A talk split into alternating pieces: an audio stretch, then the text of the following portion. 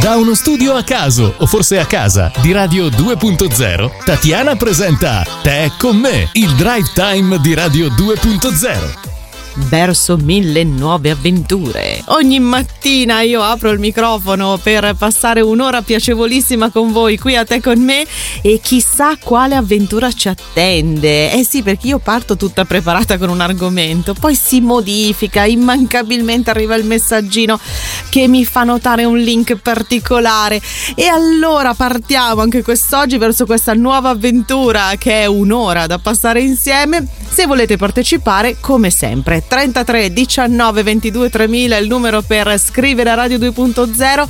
Allacciamo le cinture e partiamo. Yeah, yeah, yeah, oggi iniziamo chiacchierando di Spotify.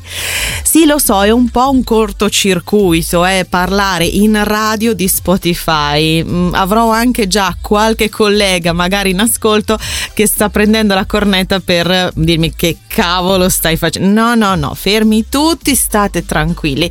Spotify, la famosissima app attraverso la quale possiamo ascoltare musica direttamente sul nostro eh, smartphone, è un po' croce delizia nel mondo musicale, no? Perché comunque ha innovato, ha portato una bella montata di freschezza, dall'altro lato però...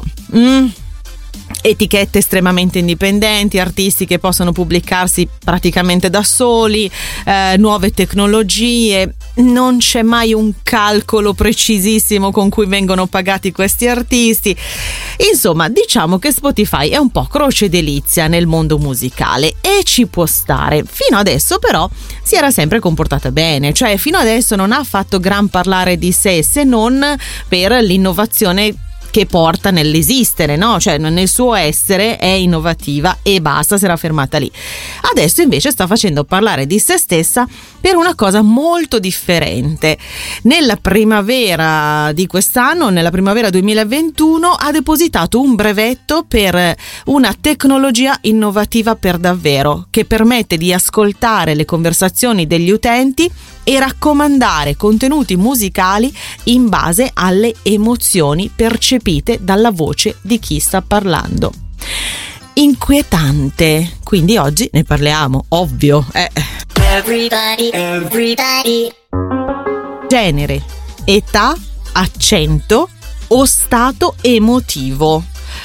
Queste sono le categorie, diciamo così, le skill che il sistema di riconoscimento vocale brevettato da Spotify potrebbe identificare nelle nostre conversazioni.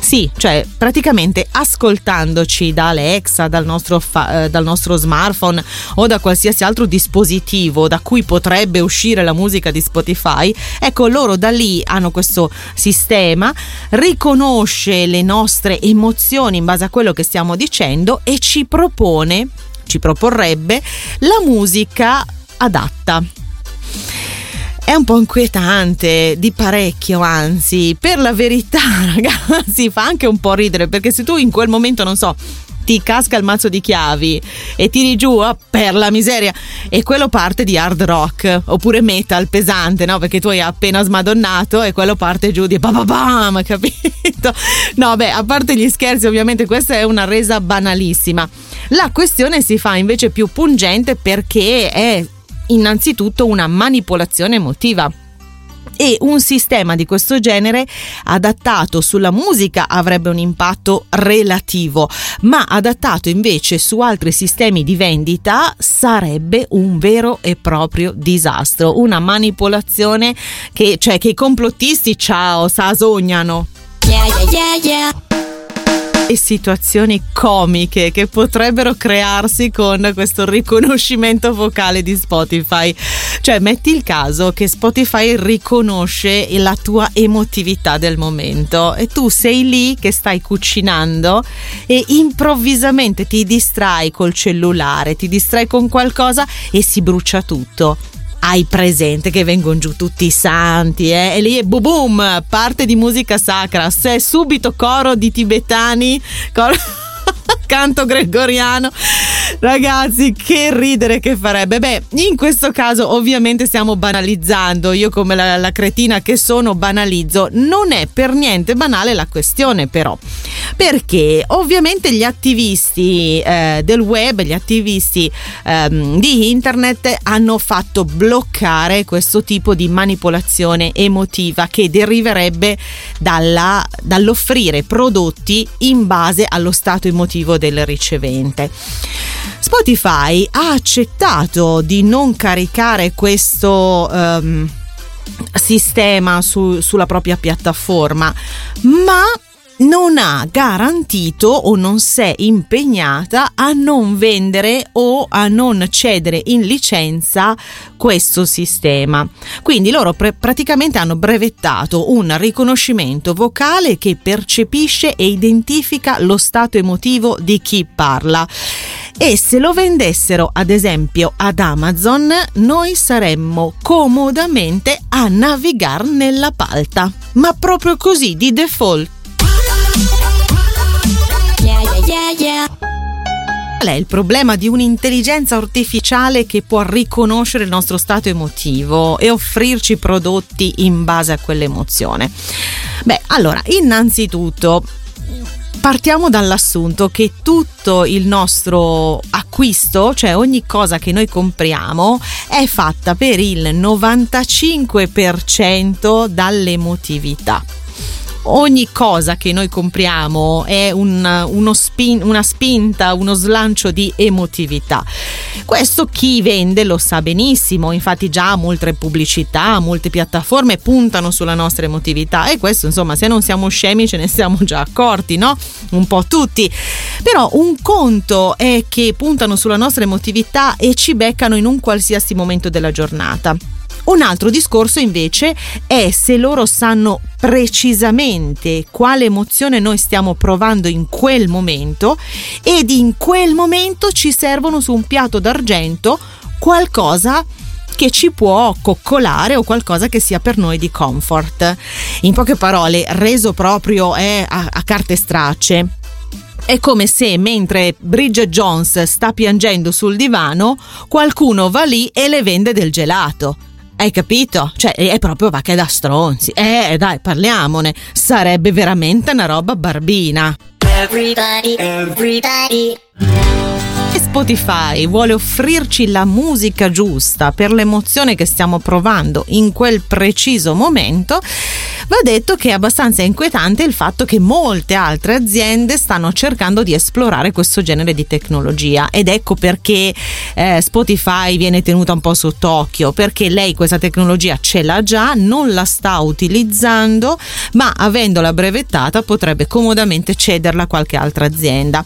Molte altre tecnologie per il rilevamento, riconoscimento delle emozioni stanno per essere eh, ultimate, stanno per essere terminate e secondo un report sempre da parte di alcune associazioni di attivisti digitali il mm, campo delle tecnologie per il rilevamento e riconoscimento delle emozioni varrà oltre 148 miliardi di dollari non fra 50 anni, entro il 2026, quindi nell'arco di pochissimi anni.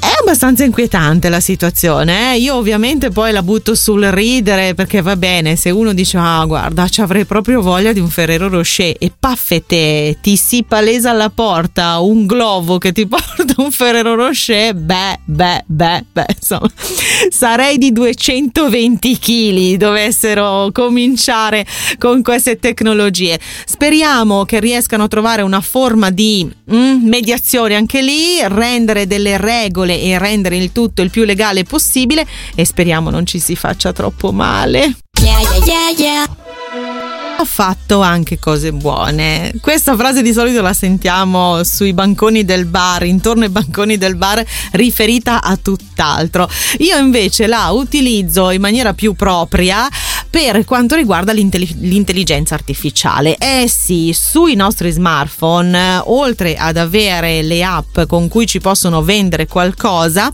abbiamo anche la possibilità di installare delle applicazioni che ci aiutano ad essere migliori. Ad esempio, ad essere molto più sostenibili per l'ambiente per dirne una, eh? Così andiamo a toccare un tasto un pochino più dolente. C'è un'app, ad esempio, che si chiama Junker. Utilizza anche lei l'intelligenza artificiale, ma la usa per aiutarci a fare una raccolta differenziata molto più consapevole. Spesso noi ci troviamo fra le mani qualcosa che non sappiamo se va nell'indifferenziata, nella carta, nell'umido. A volte capita, no? E tu dici, vabbè, senti, ma, ma buttalo lì nell'indifferenziata. Ecco, in realtà Adesso con Junker possiamo fotografare il codice a barre, fotografare l'oggetto, addirittura registrare all'interno di quest'app alcuni oggetti che usiamo quotidianamente e l'applicazione non solo ci ricorda qual è il calendario del ritiro rifiuti, che secondo me è un problemone, anche quello, eh, no? però ci ricorda anche come vanno smaltiti perfettamente i rifiuti, ma che non è da sottovalutare, assolutamente, molto utile, si chiama Junker. Tra le app virtuose che possiamo avere sul cellulare ci sono anche Ecosia e Clima. Ecosia è un vero e proprio motore di ricerca, proprio come Google, come Mozilla, insomma un motore di ricerca, navigazione in incognito, modalità scura, blocco delle pubblicità, tutto quello che serve da un motore di ricerca. L'intero profitto però i ricavi dalle pubblicità e dalle navigazioni sono destinati ad iniziative contro il cambiamento climatico. Secondo quanto dichiarato da questa azienda, l'80% dei guadagni serve a progetti di riforestazione in tutto il mondo.